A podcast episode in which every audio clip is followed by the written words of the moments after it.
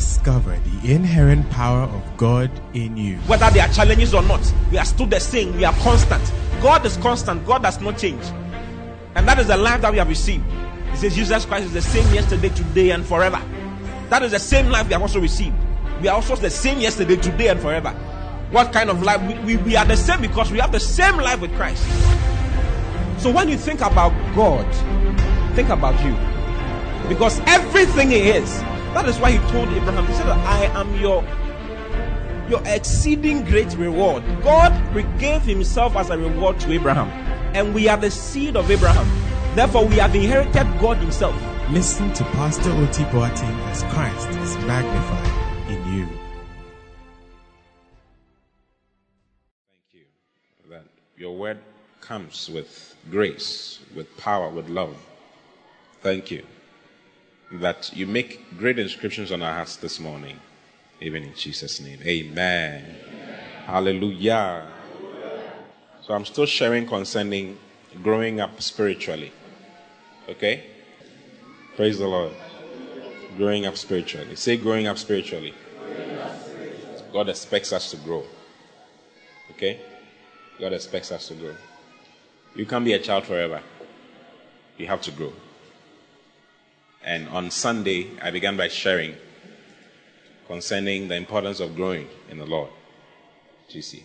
And on Wednesday, I continued by showing how we can grow in the Lord and what spiritual growth or growth in the Lord or growing up spiritually mean.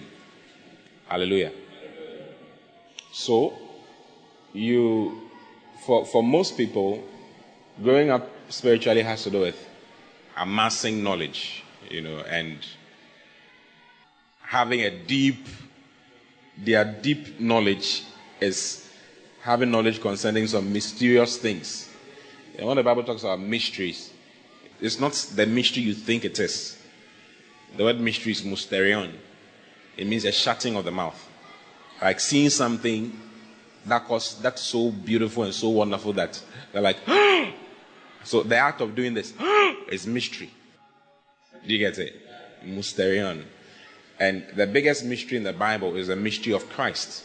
And it is already explained in the Bible, which is the church. You don't need to, so you don't need to have a very, like, Mr. Have a very wild understanding of the scriptures. Brother, what was Jesus like?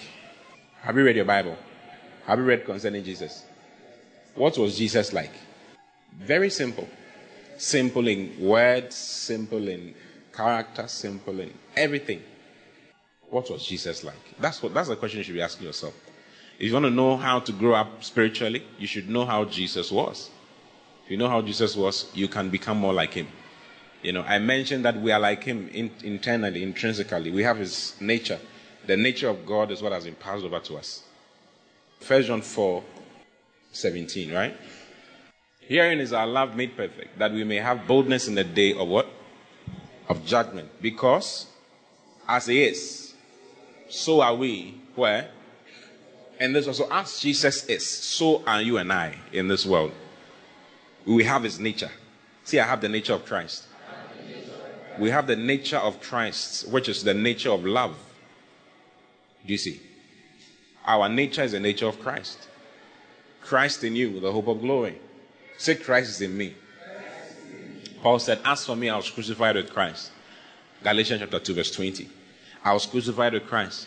Nevertheless, I live. Yet not I, but Christ liveth in me.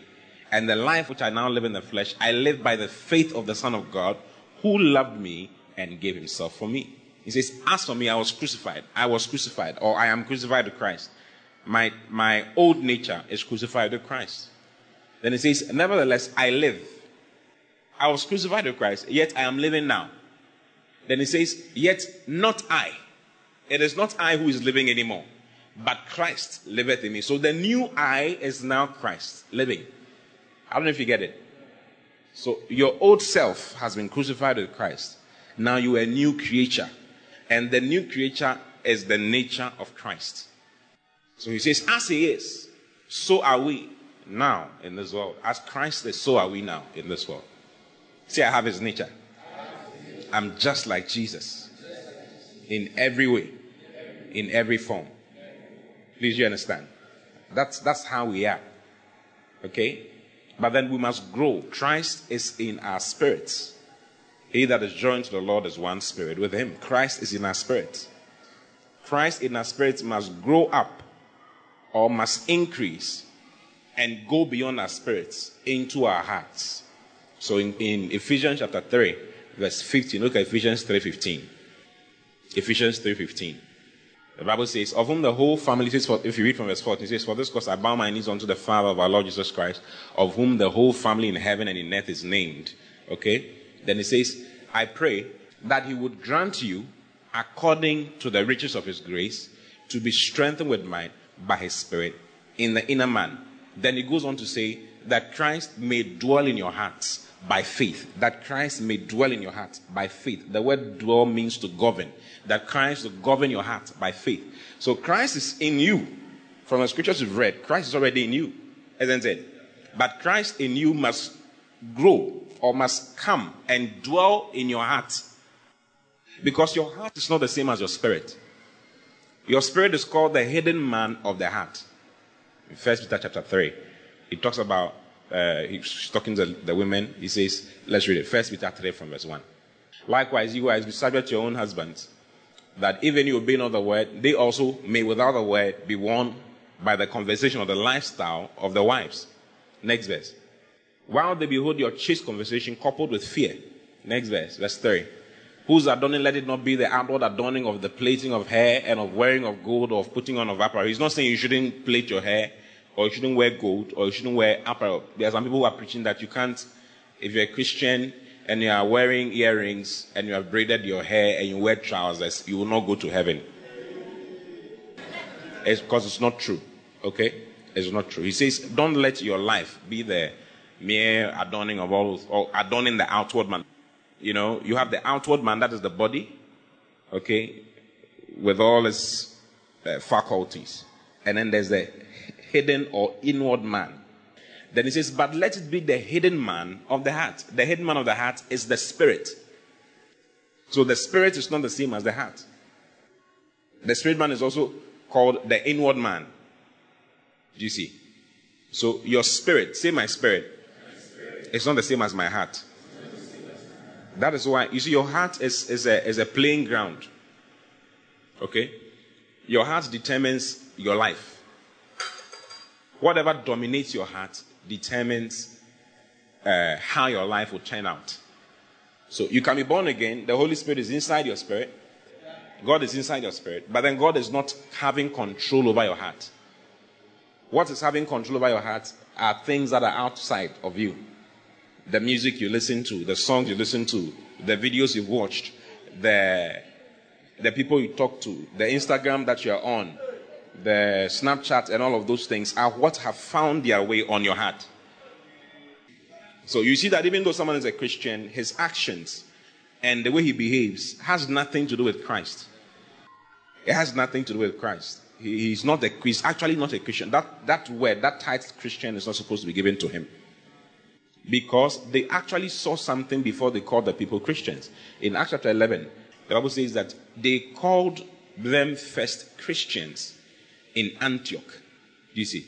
They saw something. Look at it, Acts 11 26. And when he had found him, he brought him unto Antioch. And if it came to pass, when Barnabas had found Paul or Saul, he brought him unto Antioch. And it came to pass that a whole year they assembled themselves with the church and taught much people. And the disciples were called Christians first in Antioch. What did the people of Antioch see for them to call them Christians? What did they see? They saw something. The word Christian is from the Greek word Christianos. Okay? And it means the one who is a follower of Christ or the one who looks like Christ. The one who behaves like Christ, talks like Christ, thinks like Christ, behaves like Christ, has the attitude of Christ. Okay? That's what it means. Now, what did Jesus say? Look at John chapter 13, verse 34. I'm teaching you the word of God to help you understand. When we say someone is a Christian, there's something we are looking out for. There's something that is observable.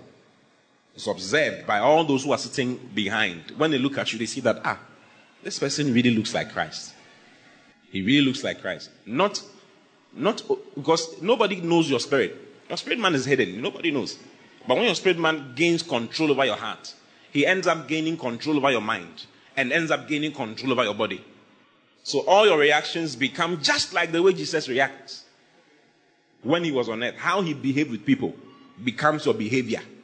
How he spoke to people becomes how you speak to people. How he thought about people is how you think about people. What was Jesus' thoughts concerning people? That should be your aim as a child of God. Look at this. This a new commandment I give unto you, that ye love one another, as I have loved you, that ye also love one another. Verse 35. By this, by what? By this shall all men know that ye are my disciples, if ye have love one to another. If ye have love one to another. If you have love one to another. If you have love one to another. If you have love one to another. This is the commandment of God. So the more loving you are, the more the show that you are growing.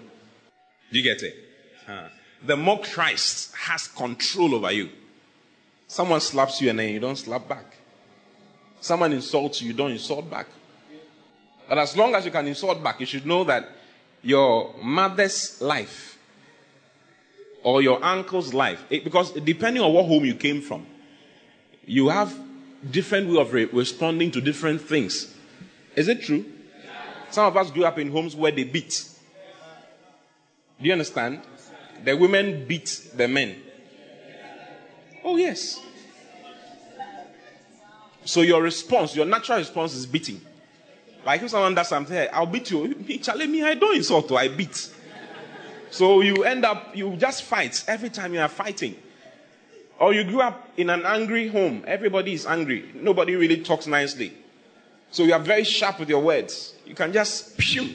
Your words are so sharp they can chop people into pieces.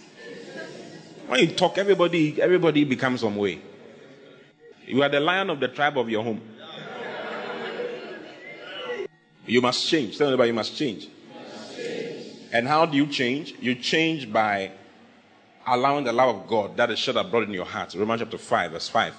The Bible says that patience maketh not ashamed, because the love of God is shed abroad. And hope maketh not ashamed, sorry, not patience. And hope maketh not ashamed, because the love of God is shed abroad in our hearts by the Holy Ghost, which is given unto us. So the love of God is shed abroad where? Not in our spirits, in our hearts. Because our spirit has the nature of love. We can love as Jesus loved. Please, you get it? we can love as Jesus loved because intrinsically, inside, we are just like Christ. But that love inside must grow and cover our hearts. Your heart is the center of your being. Every message you preach is sown in your heart. Matthew chapter 13. The Bible talks about how that a sower went out to sow. He sowed from, the if you read from verse 18, he talks about how that the field is the heart of the man. Do you see? Matthew 13. Hear ye therefore the parable of the sower.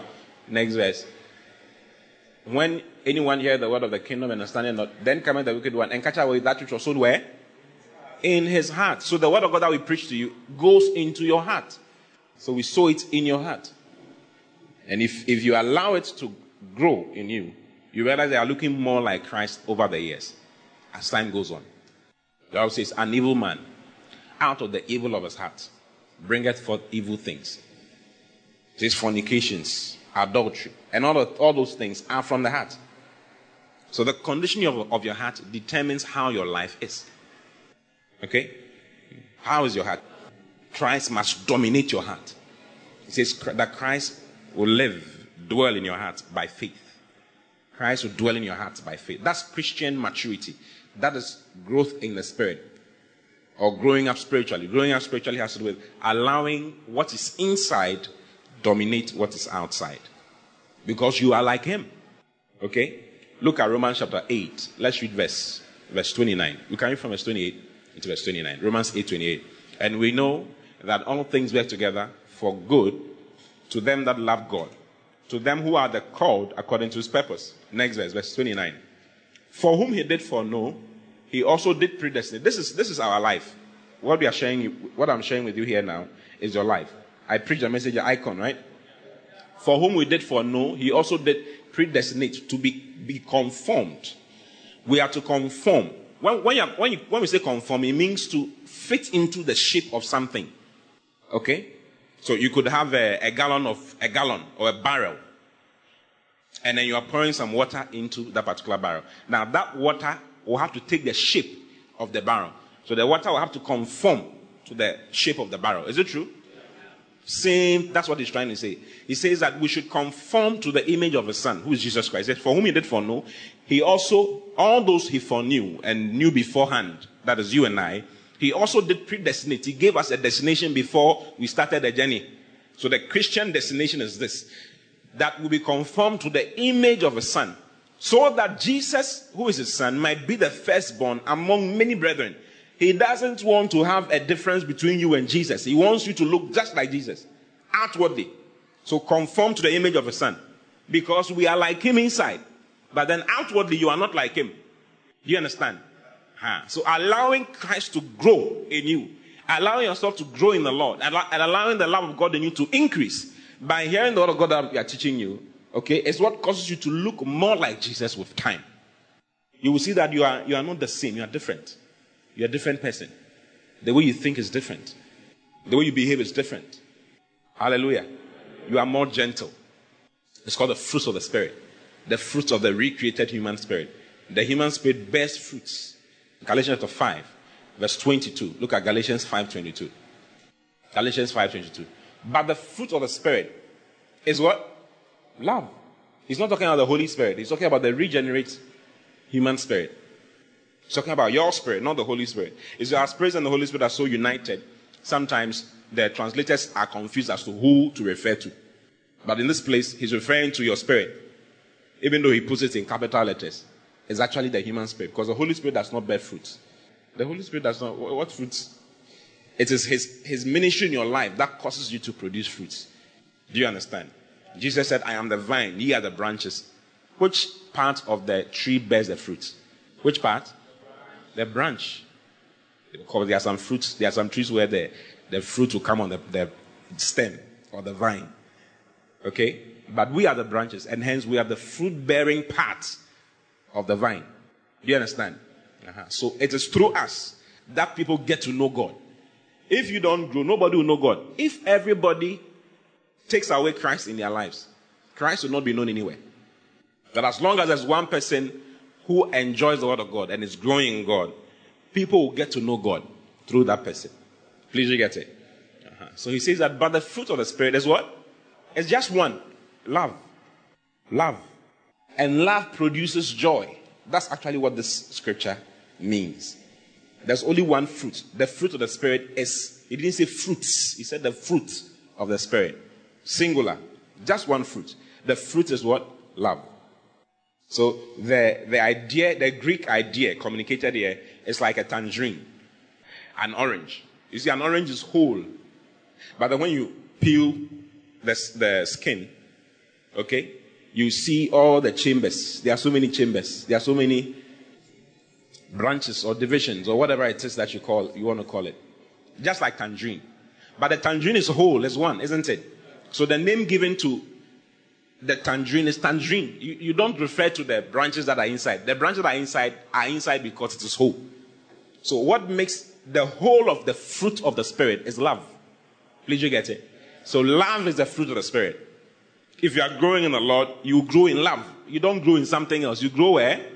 It says, By this shall all men know that ye are my disciples, if you have love one for another. This is the only commandment Jesus left us. Only commandment. I thought I read it to you. Only commandment. So in John chapter 14, for instance, from verse 20, look at John 14, 21. I'll come back to this, okay? He that has my commandments and keepeth them, he it says that loveth me. How isn't it? And he that loveth me shall be loved of my Father, and I will love him and will manifest myself to him. Now, he had given them the commandment already in chapter 13, verse 34. Go back to chapter 13, verse 34. A new commandment I give unto you. What is the commandment? That ye love one another as I, as I have loved you. How did he love us? How did he love us? So he loved us so much that he died so God wants you to love, Jesus wants you to love your neighbor. Look at your neighbor's face. He wants you to love your neighbor to the point of death, dying for him. He says, By this shall all men know that ye are my disciples. Even your enemies, especially your enemies. He wants you to love your enemies. So until you get into praying for your enemies, you should know that your spiritual development is on a certain level. Yeah. You see, it's a very difficult thing to pray for someone you don't like. To, pray for someone who has hurt you. Someone who has taken something valuable away from you. Understand what is going on. Okay? By this, say by this, by this. Shall, all men know that ye are my disciples. So we, I just read John chapter 14 to you, right? Verse 21. He says, He that has my commandments and keepeth them, he it is that loveth me. If you want to know whether you love God, you must check if you love your neighbor. Jesus didn't say, If you love me, sing about it. He that has command, my commandments and keepeth them, he it is that loveth me. What is his commandment? Not as yourself. Love your neighbor as I have loved you. The old commandment was to love your neighbor as yourself. But sometimes you don't love yourself. So Jesus doesn't want any problems. He says, A new commandment I give unto you. That you love one another even as I have loved you. Not as you love yourself, as I have loved you. How did he love you? He loved you so much he died. As he was dying, they were spitting on him, isn't it? They were insulting him. But he loved all of them the same. The people he was dying for.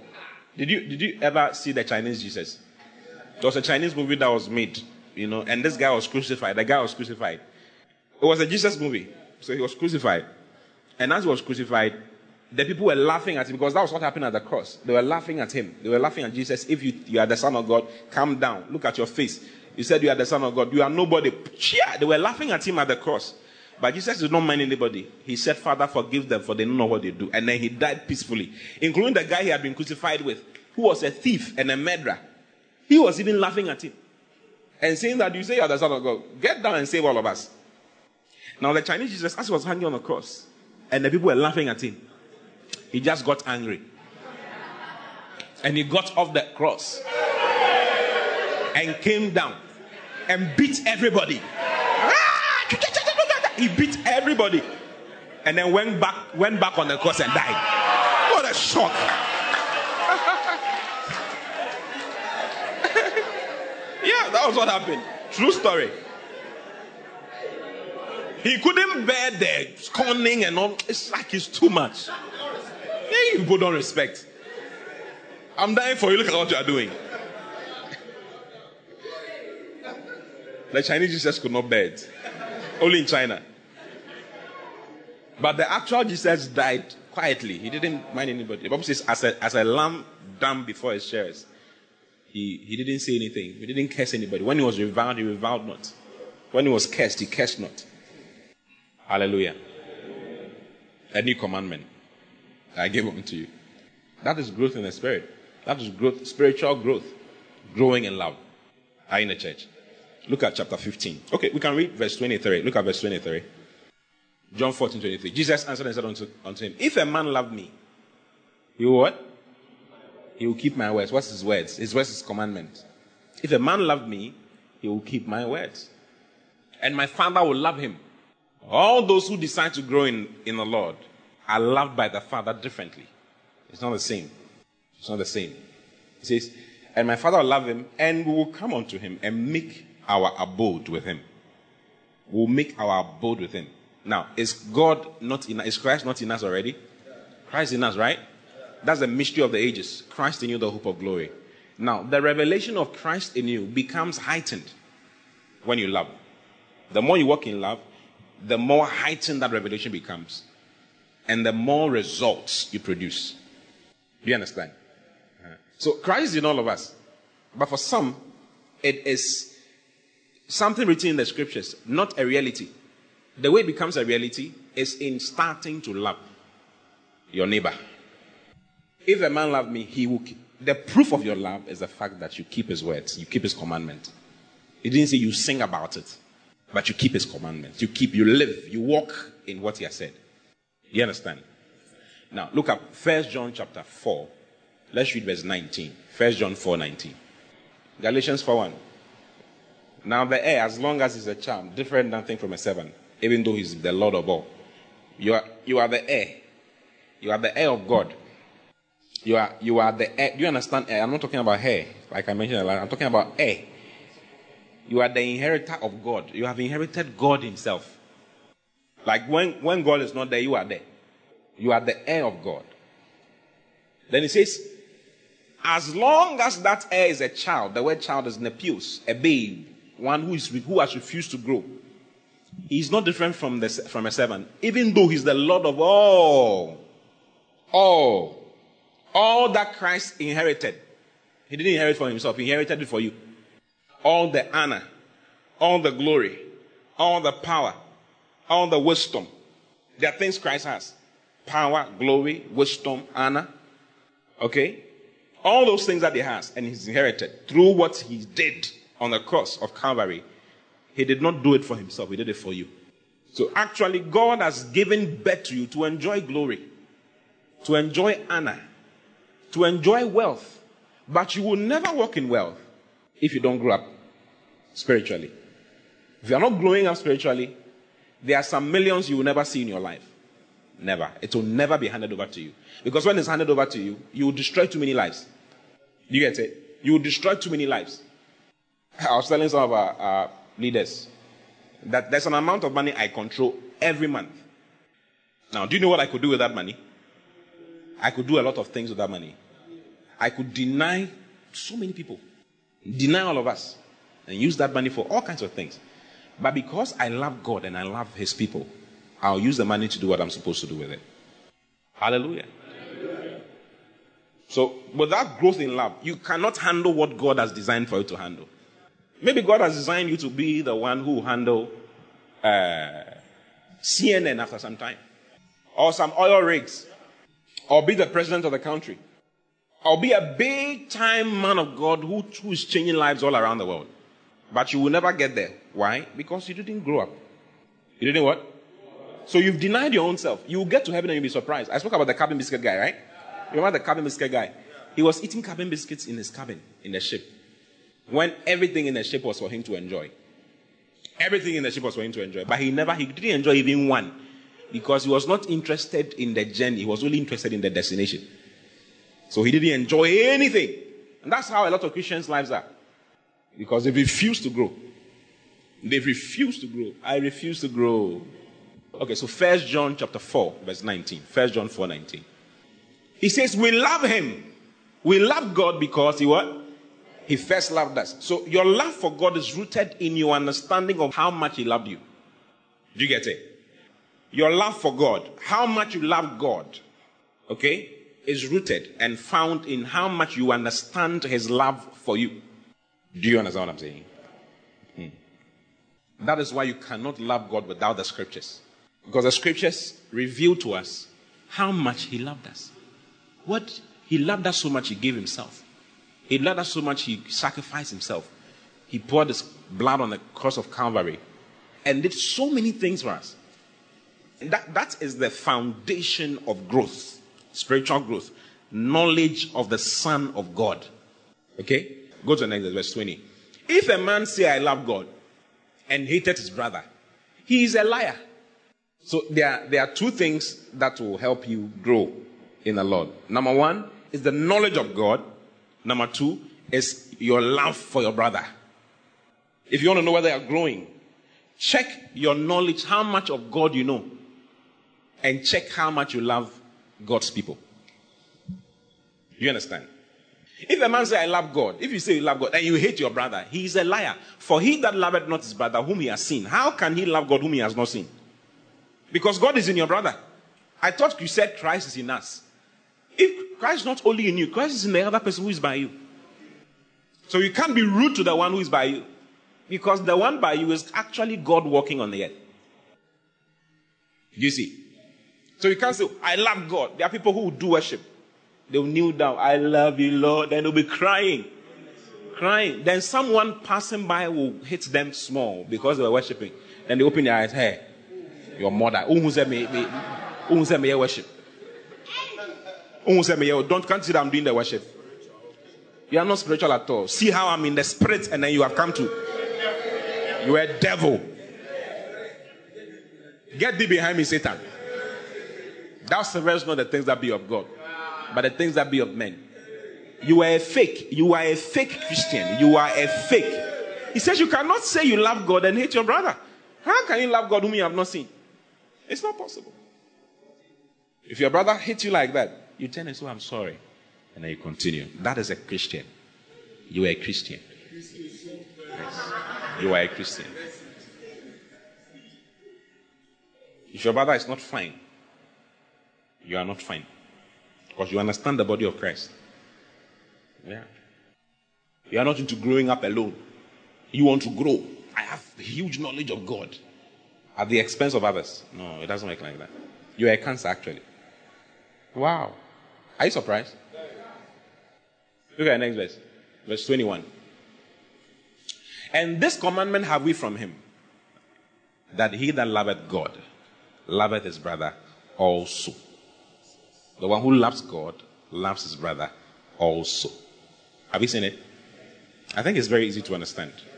You can't dodge it. It's not possible. It's not possible. Love is gentle and love is kind.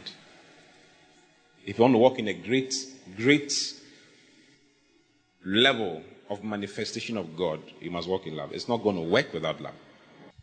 You remember what I was reading to you in Ephesians chapter 3, right? We're in verse 16. That Christ may dwell in your hearts by faith, isn't it? That he would grant you according to the riches of his glory to be strengthened with mind by his spirit in the inner man. Have you seen it? Next verse. That Christ may what? Dwell in your hearts by faith. Then it says, as Christ dwells in you by faith, you'll be rooted and grounded. He uses two, one agricultural term and one architectural term. To be rooted has to do with agriculture. It has to do with plants because we are the plantings of the Lord. It means to, to be so established. I mean, a tree that is established and rooted in the ground can have its roots go from the tree can be here and its roots, its roots can be in the next three houses. He's so rooted and grounded. His roots drive very deep. It is not easy to pluck that tree out. You can't pluck it out. So he wants Christ to so govern your hearts that you are rooted and grounded, not in faith, not in glory, not in hope, but rooted and grounded to be grounded has to do with architecture because we are also described as the buildings of God. All what I'm saying is in 1 Corinthians chapter 3, verse 9, I think. Look at it, 1 Corinthians 3, 9. I will come back quickly. Go to 1 Corinthians 3, 9. You love God. It says, For we are laborers together with God. Then it says, Ye are God's husbandry. The word husbandry is farm. And then ye are God's building. See, I'm God's husbandry. And I'm God's building. Let's read. I pray that God gives you understanding, okay? I'm talking slowly because I want you to really understand. BB says you are the planting of God, you are God's building. Look at this. For we are fellow workmen, joint promoters, laborers together with and for God. He's talking about the preachers. He says the preachers are fellow workmen, joint promoters. What a, what a blessing. What a, what, what a blessing. I'm a joint promoter and a workman, fellow workman, laborers together with and for God. Then he says, You, the people listening to me, are God's garden and vineyard under cultivation. And he says, You are God's building. So, Paul, same guy writing to the Ephesian church, said that Christ, that Christ will what? Dwell in your hearts by faith. It's by faith. By faith. Because without faith, you can't grow. It's impossible to please God. Okay? It says that Christ might, might dwell in your heart by faith. In other words, even if you feel like you are not being loving, start confessing that you are loving. I'm full of love. Of love. You grow up by faith, so I'm full of love. Full of That's why we led you in confessions concerning love. You see, I'm full of love. The love of God is shed abroad in my heart. When you do something wrong, you're like, ah, I, I'm full of love. Next time I'll do it better. In the name of the Lord Jesus. Next time I'll do it better. I'll be a better person. Next time. Next time I'll talk properly. Wow. Uh, if you are committed to growing, the Holy Spirit is committed to helping you because He's the one who holds the love of God. Remember, he says the love of God is shed abroad in our hearts by the Holy Spirit. He communicates, is the communicator of the love of God into our hearts. Please you understand? For instance, 2 Corinthians chapter 13, verse 14, the Bible says that the grace of our Lord Jesus Christ. Then it says the love of God and the communion of the Holy Spirit be with you now and forever. Amen. How isn't it? The grace of God is communicated into your spirit and communicated into your life by the Holy Spirit the love of God is communicated to you by the Holy Spirit. He's a communicator, He's a transporter of the love of God into your life. Please, you understand? Now, back to what we're reading in Ephesians chapter 3. That ye be what? Rooted and grounded in what? In what? In what? In what? Rooted and grounded where? In love. May be able to comprehend with all saints. He doesn't want you to increase without all the saints. He wants all of us to grow together. With all saints. Then he says, What is the breadth? There are dimensions of God's love. What is the breadth and length and depth and height of God's love, of Christ's love? Now, what is the breadth of God's love? What is the breadth of God's love? It's too basic, incalculable, isn't it? Now, when we say breadth, what does breadth mean? Which which is is the width, right? Breadth has to do with what? The width. Is it true? And then length has to do with what? How long it is. Okay? So there are various aspects of God's love. The first one is the breadth of God's love. How wide is God's love? God's love starts from eternity, from before eternity. God's love for you started from before eternity. God's love for you started where? Before eternity.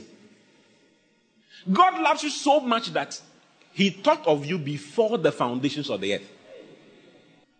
Do you see? He thought about you before the foundations of the earth. And his love, that, so that's the beginning of God's love for you. Bible says, For God so loved us that he gave his only begotten son. When did that love start? Before the foundations of the earth. Then when will that love end? That love will never end. Even after eternity future, it will never end. That love goes beyond eternity future. That's the breadth of God's love. He says he wants you to know, that, comprehend with all saints that kind of love. Like when you think, wow, I am so special to God. We, don't, we are called the beloved of God. Don't you understand? Ephesians 1 from verse 3. Blessed be the God and Father of our Lord Jesus Christ, who has blessed us with all spiritual blessing in heavenly places in Christ. Next verse. According as he has chosen us in him before what? He chose us in him before the foundation of the world. Before the founding of the world. Okay, the word foundation is temelos. Before everything was started, before everything was started, He chose you. That you should be holy and without blame before Him. What? In love. That's how far that love is. And the future one, it does not end. It goes and go, look at the next verse. Having predestinated us unto the adoption of children by Jesus Christ Himself. The word adoption of children by Jesus Christ Himself means to look like Jesus at the end of the whole thing. Like I mentioned to you in Romans chapter 8. The same thing actually. Adoption has to do, this word adoption is not the same as adoption that we see today. This word adoption is called, is, the Greek word is huiothesia. And it means the placing of sons. Okay? The placing of sons. Say the placing of sons. It says, having pre he predestinated us according unto the adoption of children by Jesus Christ to himself, according to the good pleasure of his will. So it is according to the good pleasure of his will. He has loved you according to the good pleasure of his will. That's the breadth of God's love. It has no beginning, it has no end. That is why in Romans chapter 8, look at Romans chapter 8. Let's read verse 31. Romans 8 31. What shall we then say to these things? If God be for us, who can be against us? Next verse. He that spared not his own son, but delivered him for us all. How shall he not with him also freely give us all things? Verse 33. Understand these things. Who shall lay anything to the charge of God's elect. It is God that justified. Next verse. Who is he that condemned? It is Christ that died. Yea, rather, he that is risen again. Who is even at the right hand of God? Who is also who also made a decision for us? These are very powerful scriptures. But I want to see the next verse. Who shall separate us from the love of Christ? Nothing. Shall tribulation, or distress, or famine, or persecution, or nakedness, or peril, or sword. Next verse. As it's written, for thy sake we are all killed. We are killed all the day long. We are counted as sheep for the slaughter. Verse 37. Nay, in all these things, we more than conquer. We are more than conquerors through him that what? Loved us. He, God loves you too much. Next verse. For I am persuaded. Paul said, I am persuaded that neither death, so death cannot end the, lo- the love that God has for you, Hallelujah. nor life, nor angels, nor principalities, nor powers, nor things present, nor things to come. Nothing. Next verse. Nor height, nor depth, nor any other creature shall be able to separate us from what? The love of God, which is in Christ Jesus our Lord. This is how much God has loved you. He says, We love him because he first loved us. So understanding his love for you is what makes the difference in your life. Breath. That's a breath. Then the next one is what? Go back to Ephesians chapter 3. Say, Jesus loves me. Ephesians 3. And length. The length of Christ's love. The length of Christ's love. The length of Christ's love. You understand length? What is length? How long? It has to do with distance, isn't it? How far? How far did he go? You know, then he talks about the depth. How low did he go? And the height. How high did he go? Because of you. When we talk about the depth, he's talking about how that he descended even to the lower parts. Jesus, because of you, he went to hell. Even because, just because of you, he went, he descended low into hell. The length has to do with how long, isn't it? He came from eternity. He came from heaven. Jesus dropped from heaven and came to earth because of you. The incarnation was because of you, because of his love for you. God became man because of you. And God became what? Because of who? Because of who? If, if you were the only one in, in, in the world, Jesus would still have come. Now, Jesus was not called Jesus in heaven. He was called the Word of God. But the Word of God changed to, became, to become flesh because of you. That's the length of His love. Dropping from heaven for you. And when He came, He humbled Himself even unto death. The most humiliating death of all, the death on the cross. Wow. That's the length of His love. How long is it? Then the depth of His love is how deep He went. He went down to hell all because of love. Wow. All what I'm telling you now is what Christ did for you. And the knowledge of it is what causes you to grow. So we, God expects us to grow in the knowledge of God or the knowledge of Jesus Christ. What knowledge is that? All that He did for you and what He has become to you now and what you are in Him.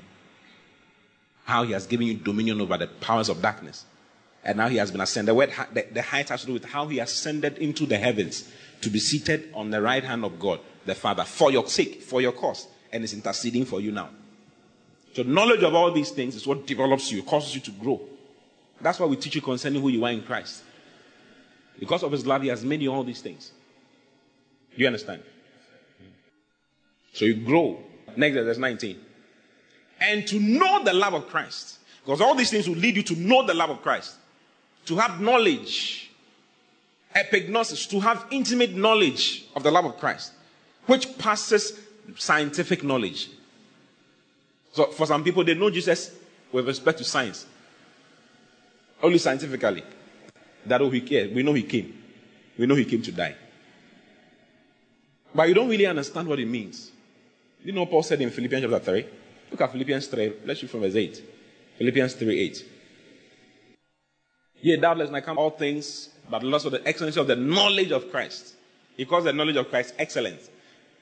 Yea, doubtless I count all things but loss for the excellence of the knowledge of Christ, Jesus my Lord, for whom I have suffered the loss of all things, and do count them but dung, cow that I may win Christ. Have you seen it? I may win Christ. I may have more intimacy with him. Next verse. And be found him not having my own righteousness, which is of the law, but that which is through the faith of Christ. That the, righteousness which is of God by faith. Verse 10 is what I want you to see. And it says, that I may know him. Know. Know who? So Paul lived his life for one purpose to know Jesus. How about you? How about you? So you're, as you are reading the Bible, only one person, you should be looking for only one person. Jesus. Only one person. Your love for the Lord should be increasing as you are reading your Bible. All those who detach the knowledge of God and detach Jesus from the Bible are the ones who struggle to read the Bible. They always struggle to read it because you don't have, there's no aim. The aim of reading the scriptures is to know somebody more.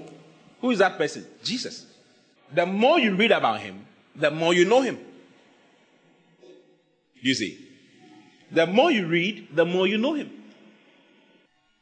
That's why I began by asking, what, what was Jesus like? What was Jesus like?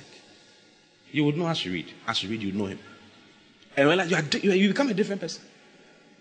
You become you fall in love more and more with him. And if you are in love, if you are really in love, no other woman can take your attention. Someone will go naked. You tell the person dress up. Why? You are in love. If, if you are really in love, you have eyes for just one person. You have eyes for just one person. That's why the Bible says that looking on, look away from all these things that will distract onto Jesus. The more you look at him, the more excellent your life becomes. That is proper growth, spiritual growth. So if you, it's, it's all over. It's all over. Look at, uh, go back to that place, Ephesians chapter where we're reading. May be able to come. Next verse.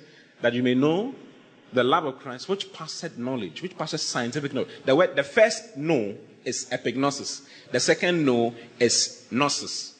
Gnosis is scientific knowledge. Do you understand scientific knowledge? Proofs. Discoverable knowledge. Proofs. Do you see? He's talking about knowing Jesus beyond the ordinary. Knowing Jesus beyond what the stories you have been told. Knowing Jesus for yourself in reality. The more you grow in God, the more you know Jesus. That's what it means to grow in God. Okay? Then it says, by doing that, you'll be filled with all the fullness of God. You'll be filled with what? All the, I mean, can this happen for somebody? Emphatically, yes. This is the aim of God, that you be filled with all of Him. Let's read the Amplified of this verse. Amplified. That you may really come to know practically, do you see, through experience for yourselves, the love of Christ. That you may what? Read it to me. That you may really come to know practically through experience for yourselves the love of Christ, which far surpasses mere knowledge without experience. So uh, go beyond just hearing. Oh, Jesus went went to talk about the the problem of the sower. Jesus went to talk about. Oh, that's all you know about Jesus. So for you, Jesus is just somebody who was walking around and came to die. You don't really understand what, what he was. He was a storyteller. Jesus was beyond the storyteller. Paul became what he became because of his knowledge concerning Jesus. John, the divine, became what he became because of his knowledge concerning Jesus Christ. Look at First John chapter 1, verse 1. So nice. Last month I spoke about spiritual power, isn't it? I'm showing you a more excellent way, something that is higher, that will make that power show forth consistently in your life. You cannot be kidnapped. You are full of love. When they kidnap you, so How are you?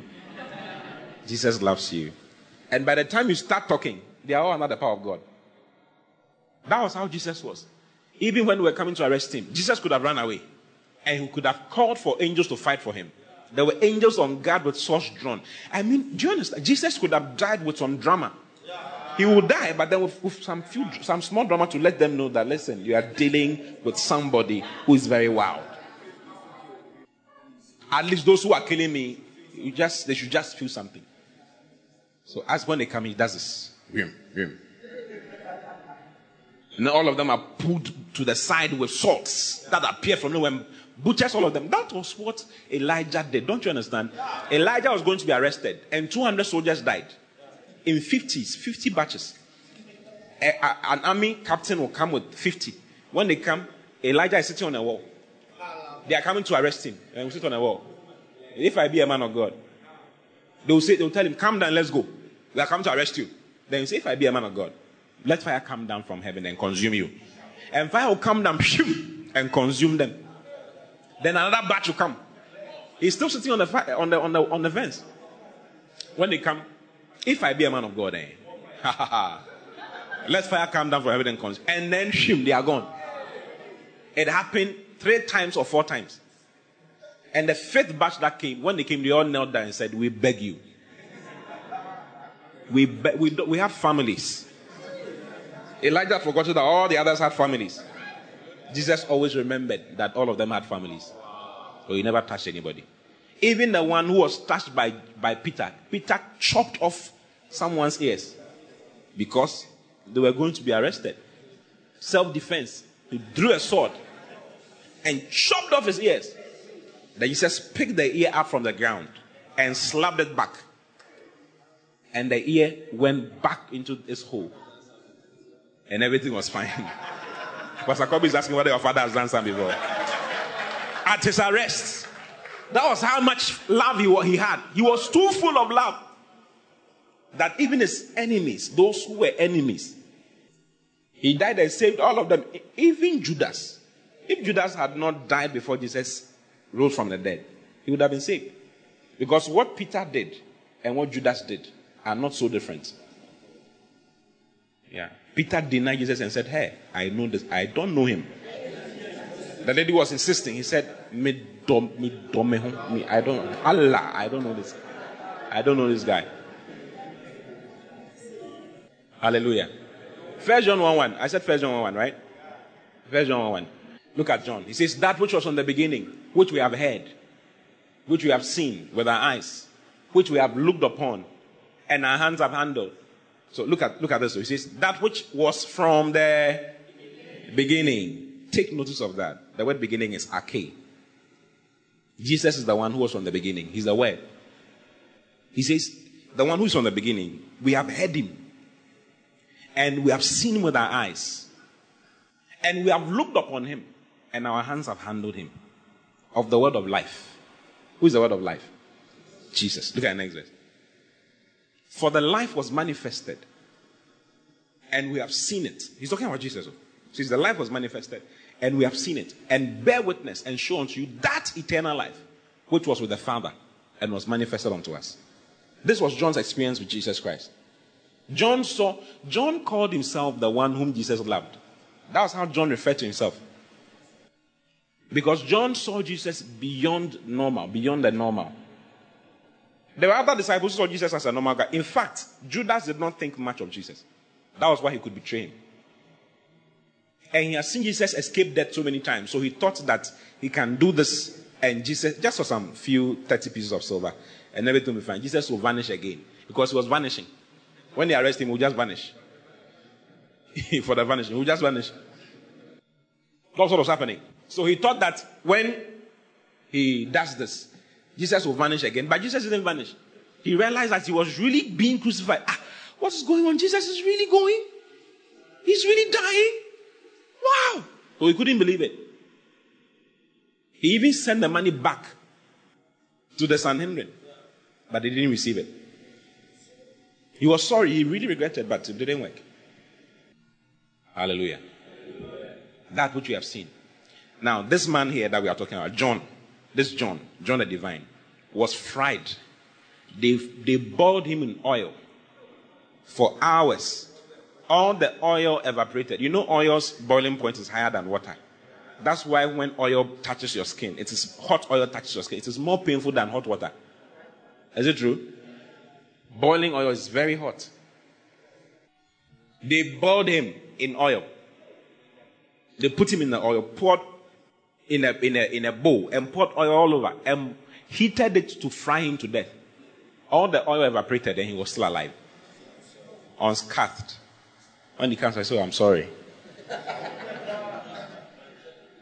Why? The guy was love personified. John, John was the first person to catch the message of Jesus Christ. If you look at what John wrote, you see that John really understands what Jesus came to do. It's called the Johannian theology.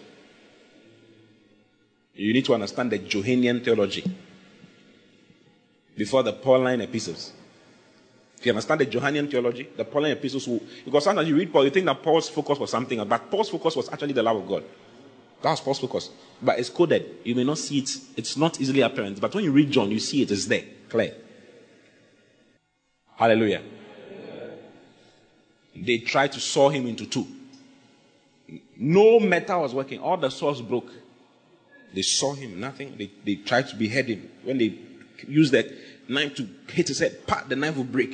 And he doesn't have any pain. It's as though someone has just slapped him like this. He didn't, nothing could happen to him. Nothing. Go, go back to Ephesians chapter 3, verse 19. Ephesians chapter 3 had been fulfilled in his life. That's what God wants for you and I. Full of power, full of God. Let's read the Amplified. This is my best message, actually. This is how love economy began.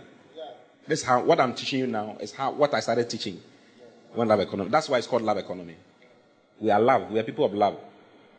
And I'm showing what we represent. that you may really come to know practically through experience for yourself the love of Christ, which far surpasses mere knowledge without experience, that you may be filled, coming to the knowledge of Christ, okay, the knowledge of God's love. He says, brings you that you may be filled. It brings you to a place where you are filled through all your being unto all the fullness of God. May have the richest measure of the divine presence of God and become a body wholly filled and flooded with God Himself. Did you hear it? Did you hear what I said? You'd be jumping if you had heard it. It's too heavy. You need to, you need to let it sink and soak into your spirit. Remember what Jesus said. He that loveth me keeps my words, isn't it? Then he says, And my Father will come unto him and will make our abode with him. We will dwell with him. We will dwell with him.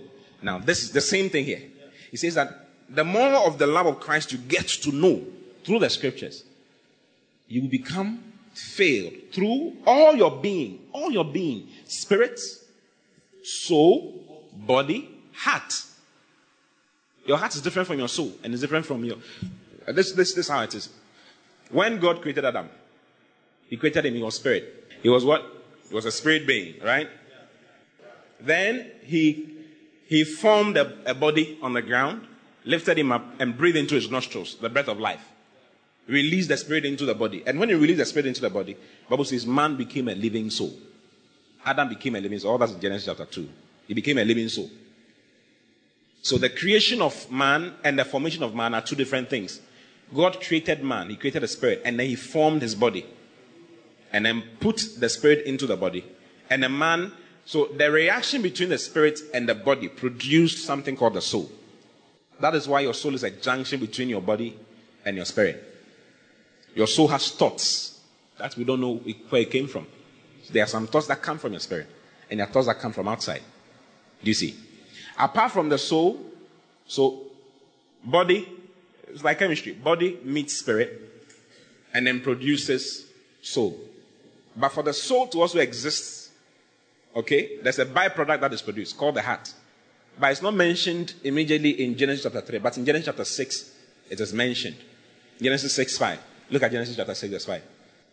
Genesis chapter 6, verse 5. King James. And God saw that the wickedness of man was great in the earth, and that every imagination of the thoughts of what? Of his heart was only evil continually. Next verse. And it repented the Lord that he had made man on the earth, and it grieved him at his heart. So even God has his own heart. So God has a heart, and if he's making man after his own image, he must give him a heart as well. So man also has a heart. Do you see? And the heart is where the spirit is connected to and the soul is connected to. So the heart, if anything is going to happen with the man, it must be considered in the heart first. Please you understand? Your heart has thoughts and has imaginations. Hebrews chapter, Hebrews chapter 4 verse 12. Look at Hebrews chapter 4, verse 12. I'm just trying to explain to you how the love of God will fill all of your being. Okay? Hebrews 4. So, for the word of God is quick and powerful and sharper than any two-edged sword, piercing even to the dividing asunder of soul and spirit. So he mentions what? Soul and what? Spirit. As of body, we all know, isn't it? And of the joints and marrow. Then he says, and it's a discerner of the thoughts and intents of.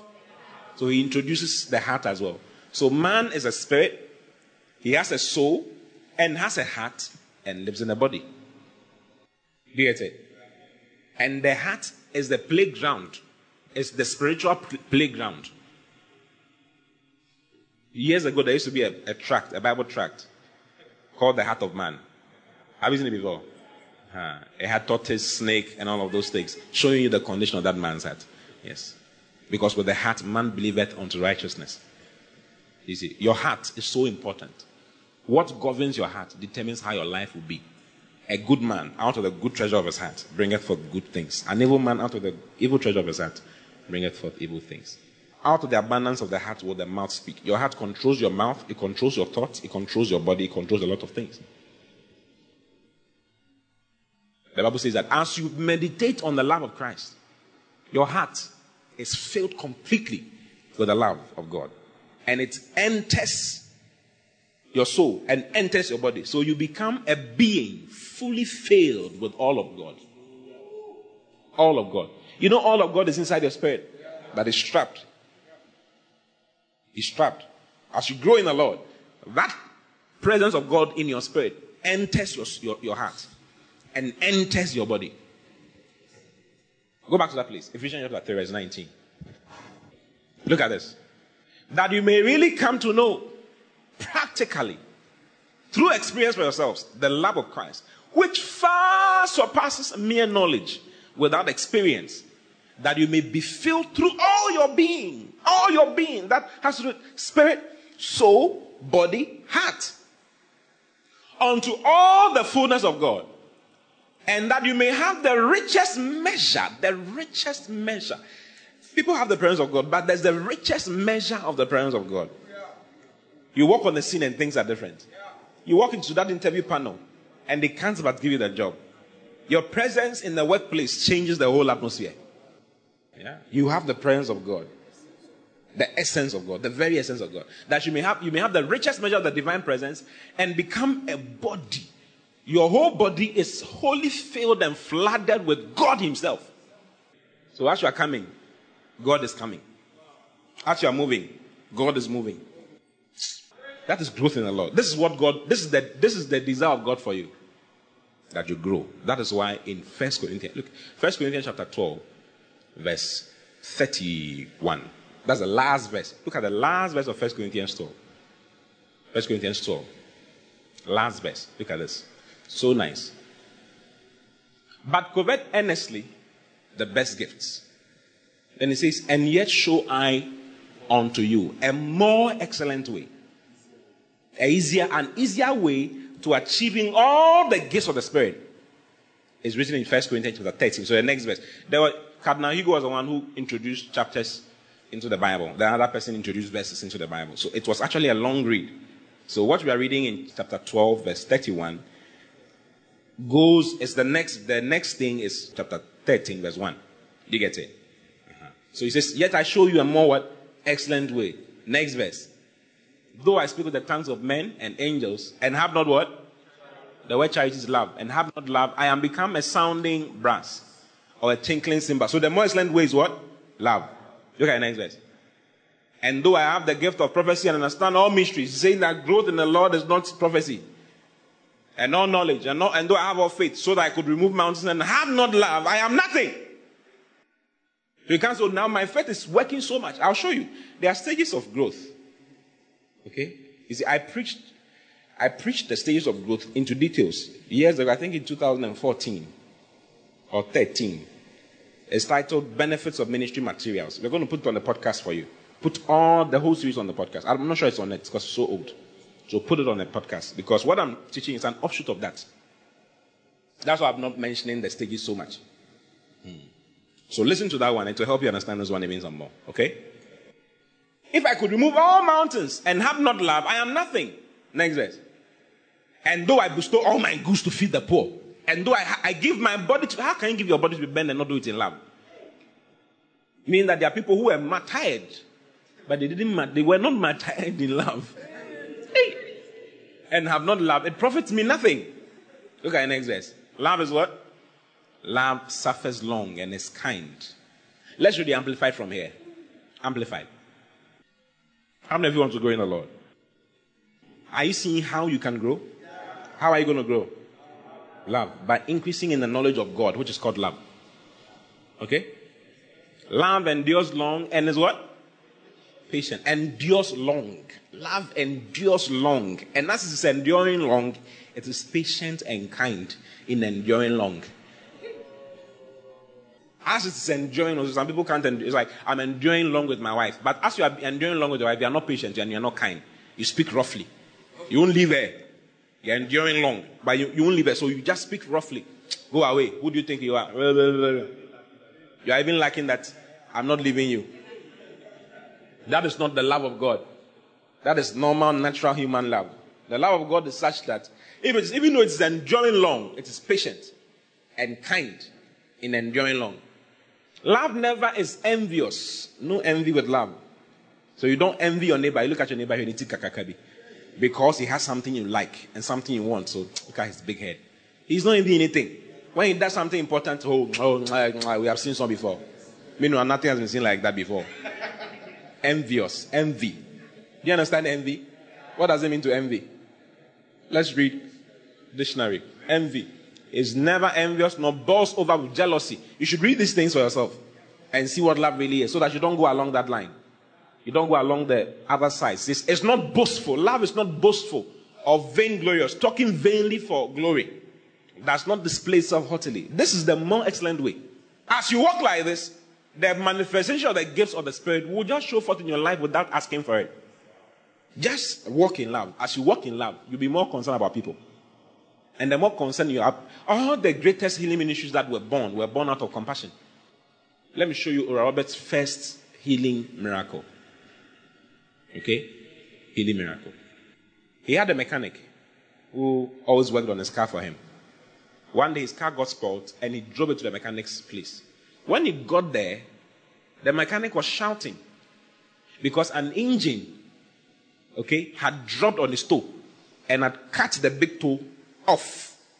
The toe was lying down and he was shouting and crying, bleeding. When he saw it, he says that his heart was filled with compassion for him. How is this man going to eat? He's going to be, he doesn't even have money to go to hospital. No. He just took the toe and put it back and prayed and said, Lord, fix it for him. Jesus fixed it for him. When he took his hands out, the bleeding stopped, the leg was back, the toe was back. He would complete it without a mark. There was no mark. It was as though nothing had happened. They washed the blood off and there was nothing there. That was how his healing ministry was born. Compassion. Not because he prayed much. Compassion. He had been with the Lord so much. He had grown spiritually so much that, so much in love, that he cared about people. Why are you going to use the gifts of the Spirit if you don't care about people? That's why we have prophets who are rude, careless, wild guys. They are there to exploit men. Bishop Oyedepo said he saw one of his church members whom he didn't know. You know, he was just walking on his campus and he saw him coming. He said the guy had become so slim, dying. So he asked him, What is wrong with you? The guy said, I have kidney, kidney failure, and it's killing me. He said, What, what are you talking about? So he says he held him. Come.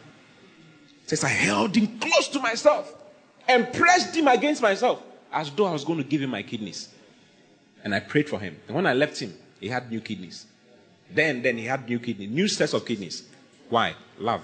How can I be here and someone will just die just like that? So healing comes out not because we are not trying to display power. Why, why should God why should God let his presence be known by this particular miracle you want to work before the people? It doesn't work like why? Is that what it will take for them to know that he is there? No, he doesn't need that to prove himself. Please, you can take your seat. Love, compassion.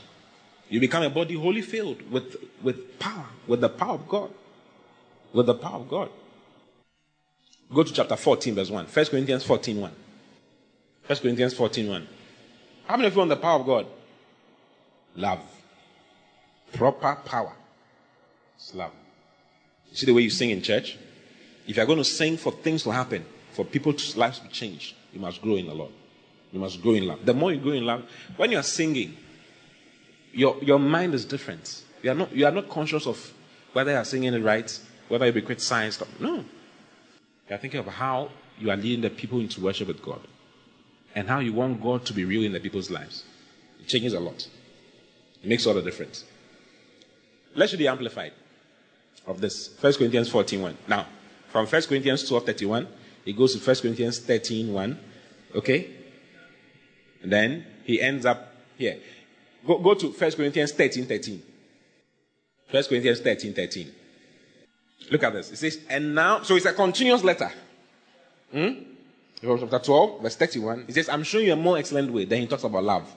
Then he comes all the way to this place and he says, and now abide the faith, hope, love. These three. But the greatest of these is what?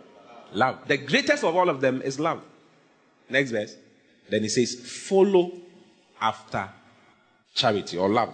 Follow after. Because love is the greatest of them all. Follow it. Follow it. Let's look at the amplified of the word follow. Look at the amplified. Can you read this to me? One to go.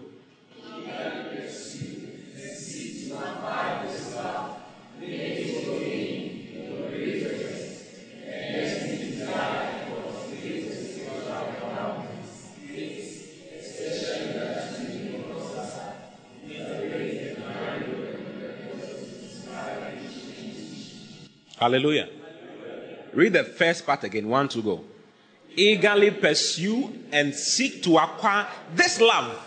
Make it your aim, your greatest quest. It's okay. It says, make love your aim and your great quest. Message. Let's read the message. Message version. Message. Read it to me. One to go.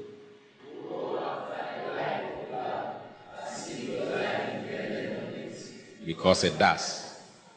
It's okay. Read it once again. One to go.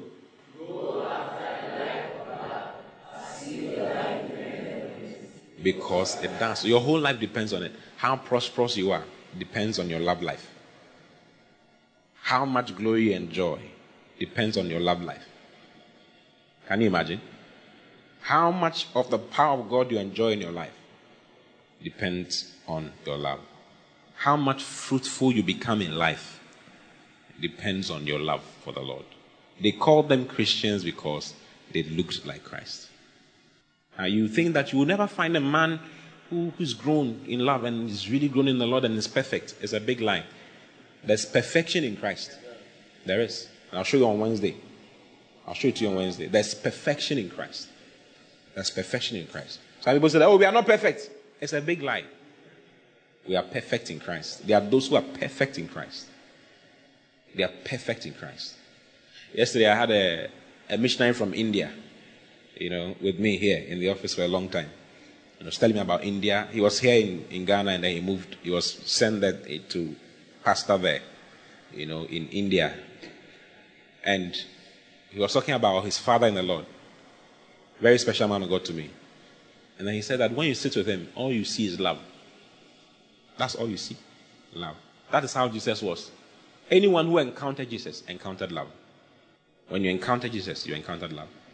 One guy who was, who was a leper. You know leprosy? If you touch a leper, what will happen to you? What, what will happen to you if you touch a leper? You receive leprosy. The man came, he was a leper. He came to Jesus and said, If you will, you can make me whole. And then Jesus said, Oh, I will. And he held him and touched him.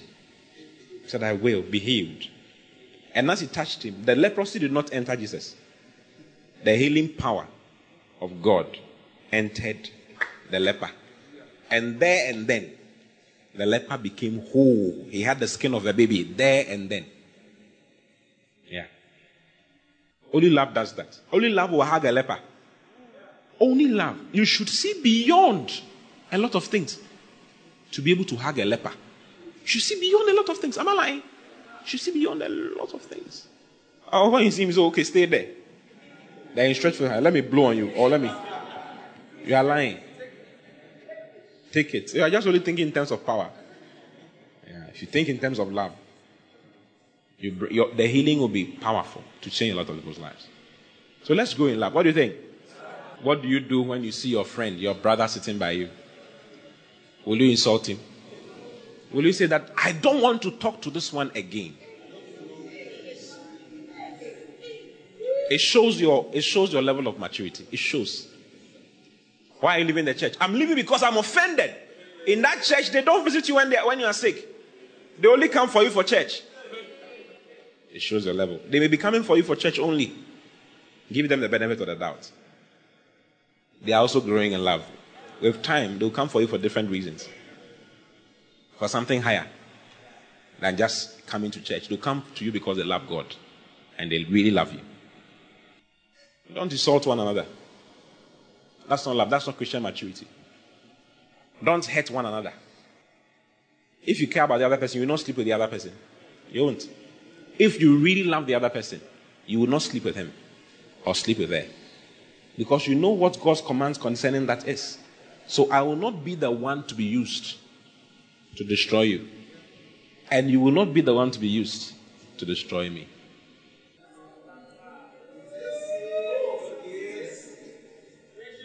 Love.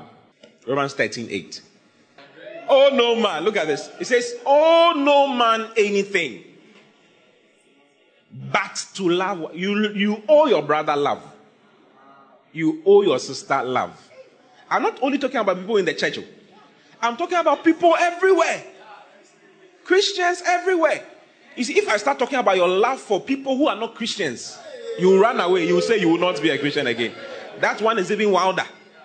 Yeah, the love that God has for people outside. We'll talk about that. The love that God has for people who are not born again. You'll be surprised. You know, John 3.16 does not apply to Christians. It applies to people who are in the world. For God so loved. Sometimes you see people, someone smoking, you say, this person will go to hell. Brother, that's not what God is thinking about. God is thinking about how he will save him. If you start thinking like God thinks, your life will be different. You wouldn't mind becoming a missionary to the worst of places because you're full of love. You're full of the love of God. And when it comes to your brother, Paul said you, have, you already thought of God. When it comes to loving your brother, you already thought of God. Yeah, it should be normal. Why should we hate ourselves? And you talk some way. You know who I am. You know who my father is. You know where I'm coming from. Do you know I'm coming from? If you knew where I was coming from, you'd not be talking to me because we are all in church and we are on the, we're on the same level now. It's like you are behaving. You, do you know what class I'm from? You know my class? If not for church, you couldn't have had the opportunity to talk to me. I have an answer for you. Thank God for church. Love does not behave itself unruly, puffed up, like you are something boastful. It does not insist. Love that. If I maybe, on Wednesday we'll talk about it. Love does not insist on his own rights. Love is not puffed up. Doesn't put himself first, me first. No. Love considers every other person and considers himself last. Can you imagine if you are considering me and I'm considering you?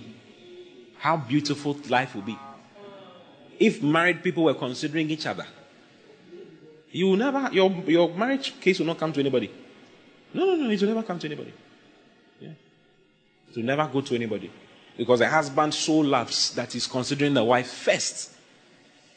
And the wife also so loves that he's considering the husband first. Yeah. I've been to places where, you know, the person thinks that I'm very high. And I also think that the person is very high when it comes to prayer, who should pray for who? There's a competition. I knew that the person also knew that. Okay, so pray for me to pray for you. Yeah, because we are considering each other to be higher. We don't know who should pray for who. Yeah.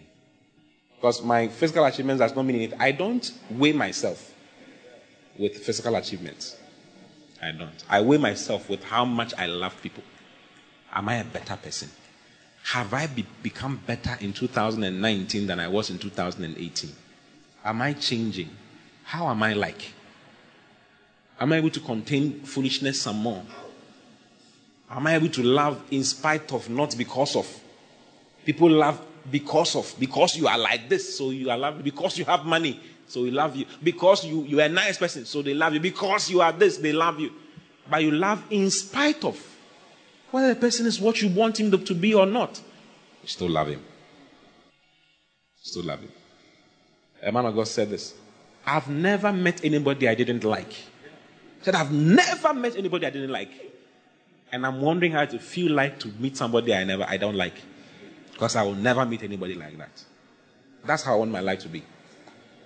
And I'm starting I'm, I'm starting to say it now. From today. I've never met anybody. Because you must do it in faith, right? Says, allow the love of Christ to dwell in your heart by faith. So let's do it by faith. I've never met anybody that I didn't like. I've never met anybody that I didn't like. Yeah. That's my testimony. Say that's my testimony. I don't like this one. This one is not nice at all. Oh, this one is so nice. Because she dresses nicely and has the hips you like. Oh, she's so nice. Or he's so nice. You're a guy. You're saying this guy is so nice. Why? Because he dresses nicely. And when you're around him, you will be sorted out. Do you understand what I'm saying? Like money, you'll be sorted out. Money will come, this one will come, this one will come, this one will come. He, he uses a perfume that the perfume type that his perfume is always it's your class. It's always nice. It's intellectual, something. But if someone's armpit is smelling, you can't love the person. You don't want the person to be around you. When the person comes, Hey, I didn't have a What has passed here? well, when we say hug each other, when it's coming, you just say, hey. Just swear. Apostle swear. No. You know, children were going to come to Jesus. There were children who were coming to Jesus. And the apostle said, eh, hey, hey, eh, eh, hey, eh, hey, we are doing this big, big, this big business. Everybody get out. Then Jesus said, hey, stop that. Allow the little children to come unto me. For such is the kingdom of heaven. The kingdom of heaven is for these people. When you see a child, they are so dirty there. Love attracts. The love of God is inside your heart, strong. It attracts. You see that people, people want to conglomerate around you. They want to just gather around you. That's what, that's what happens. They just want to gather around you. People like your company. Never say, my temperament is like this. Remember, listen, never say, my temperament, I'm a melancholy. I'm melancholic. So I don't, I, that's my personality. So I don't like people in my space. I like my own space. When I put this one here, I want you to be there after I come. If you take it, I'm not happy. And what do you mean by you are not happy? What do you mean by you are what? Romans chapter 8. You have to allow the word of God to work in you. You have to allow the word of God to what? There's only one character we must all have. It's called the character of Christ. We are all to conform to the image of the Son. There's only one person we are, we are all to look like one person. It's called Jesus. How was Jesus like? Was he a melancholic? Was he choleric? Was he phlegmatic? Was he sanguine? What was he? What was Jesus? What was Jesus? What was Jesus like? That's why I began by saying, What was Jesus like? That is what I want my character to be like. That's how I want my temperament to be like. He was strong when he needed to be strong. He was cool when he needed to be cool. He was quiet when he, was needed, he needed to be quiet. No, this is how I am. What do you mean by this how you are? You can't change. You won't change. You won't change. That's why you will not be able to marry. Oh, yes. Or you marry and you go home. Wedding is not there. Yesterday was a beautiful wedding here. Very beautiful wedding here. I bless a very beautiful wedding here. She will not be in that marriage and survive in that marriage and grow in that marriage and die in that marriage because of a, of a temperament. It's because of a spirit controlled character, controlled by the Holy Spirit. That is maturity. Or else you go home. Many have gone and have gone home. Listen, I've blessed at least 30 marriages. At least 30 marriages. I'm very young. But I've blessed, I've counseled and blessed a minimum of 30 marriages. 30. And I know what it means to be married. And I know the problems that people come with. They come because of their bad character. I'm presiding over divorces. Yeah, because the lady is a very terrible person. Or the guy is a very terrible, wicked person. Wicked. Wicked. Character. Unchanging. The word of God is meant to change you. To change. Don't, don't say pastor likes the is approving divorce. No. I'm not approving divorce. It's, it's not correct. It's not supposed to be like that. But there are certain circumstances. You look at the people, you realize that if this person is going to die, he will kill him. She will kill him. Yeah, she will poison him and kill him. Or he will poison her or pour acid on her and beating. Yeah, some beatings here and there. People are being beaten. And the beating is happening because the lady too's mouth is somewhere. if the guy talks, eh, it's a normal response of talking. Like when you talk, when you are, the normal response is. Do you understand what I'm saying? Uh-huh. Yeah, I'm presiding over all kinds of things. All kinds of things. Yeah. Some are changing, some are some are not changing. Yeah. Some are changing. Of course, some are changing. You sit to them, you talk with them, they allow the word of God to change them. They've not been married for more than a year or two. Oh, foolish people. They thought marriage was only sex. You think marriage is sex? Oh, you will be tired. So you can say, This is how my character is. This is how I am.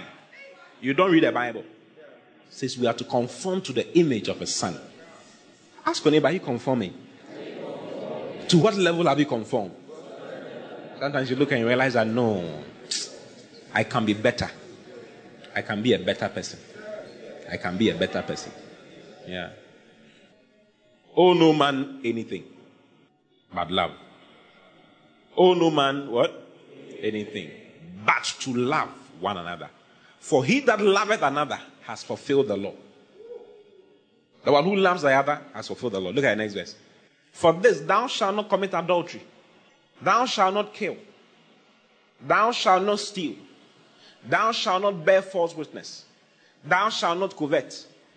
And if there be any other commandment, these are the five commandments that are manward. There are five that are Godward, and there are five that are manward. These are the five that are manward, towards man. It says, if there be any other commandment, it is briefly comprehended in this saying, namely, thou shalt love thy neighbor as thyself. Next verse. Verse 10. Love worketh no ill to his neighbor. Therefore, love is the fulfilling of the law. Love works no ill. Amplified. Love does not work ill. You are a worker of ill. Look at this. This love does no wrong to one's neighbor. It never hurts anybody. So if you know that what I'm going to say is going to hurt this person, I won't say it. Even if the person, and it's not dependent on what the person is doing. But she also hurt me. She also said something against me. But she also did this. No. Pastor, you're taking a side. But this one, but that one. That's not love. You are yet to see what love is. Love loves in spite of the actions of the other. Maybe the other person is insulting you and did something wrong, but you don't see. You will see. Allah. You will know. I will show you that I am son. Something, something, son. I'll show you that my my body. I'm putting this Bible aside. Will see. I'm putting my Christianity aside. I'll deal with you. Love that's what? Does no wrong to one's neighbor. It never what? Hurts anybody. Therefore, love meets all the requirements and is the fulfillment of the law. Message. You can't go wrong when you love others. You can't. You can't. You can't go wrong. So let's grow. What do you think? Tell them I'm growing. I'm growing spiritually. From a child to becoming a young man to becoming a father. There are three basic stages. I'll talk about that on Wednesday. Child, young man, father. Three basic stages. There are other ones, but I'll talk about these ones. Say, I'm growing. Say it again. I'm growing. I'm growing. And say, I'm growing. I'm growing in love. I'm growing in love. I'm becoming a better person. You'll see me next week, and I'll be better. I'll be nicer. I'll be more smiley. I'll show you all my teeth. I'll be gentler. I'll be kinder. Hmm? Galatians 5:22. Now the fruit of the spirit is love, joy. So out of love, joy proceeds. Tell me, but next week, I'll be full of joy. The following week, I'll be full of joy. The following year, I'll be full of joy. I will never be sad again in my life because I'm growing in the Lord. Peace. Yeah. Of Spirit is peace. Love begets or gives birth to peace. Peace. Peace with men. Yes, Bible says follow peace with all men. Like be at peace with all men. Never be at loggerheads with people. Aka, aka, aka. Aka, do,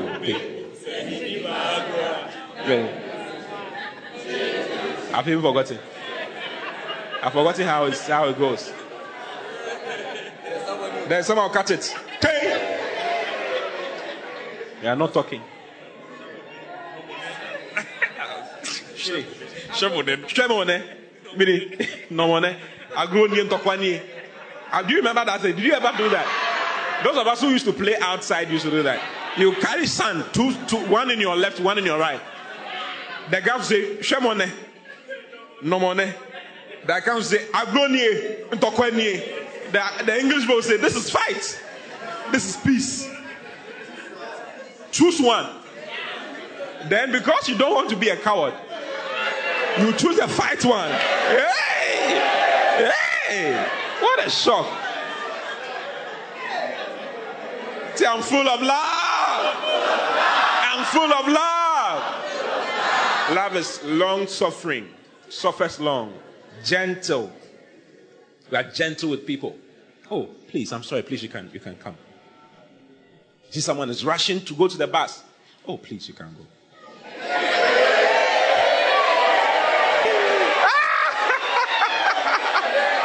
That one is like that one.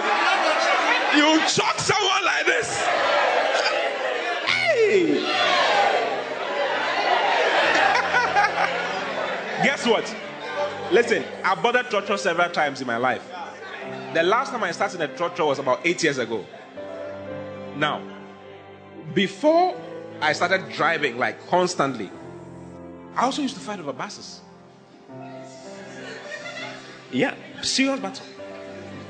No, do you understand? Like you climb the thing and then chop people. And then you just remove people from the thing and then you enter. It's not easy.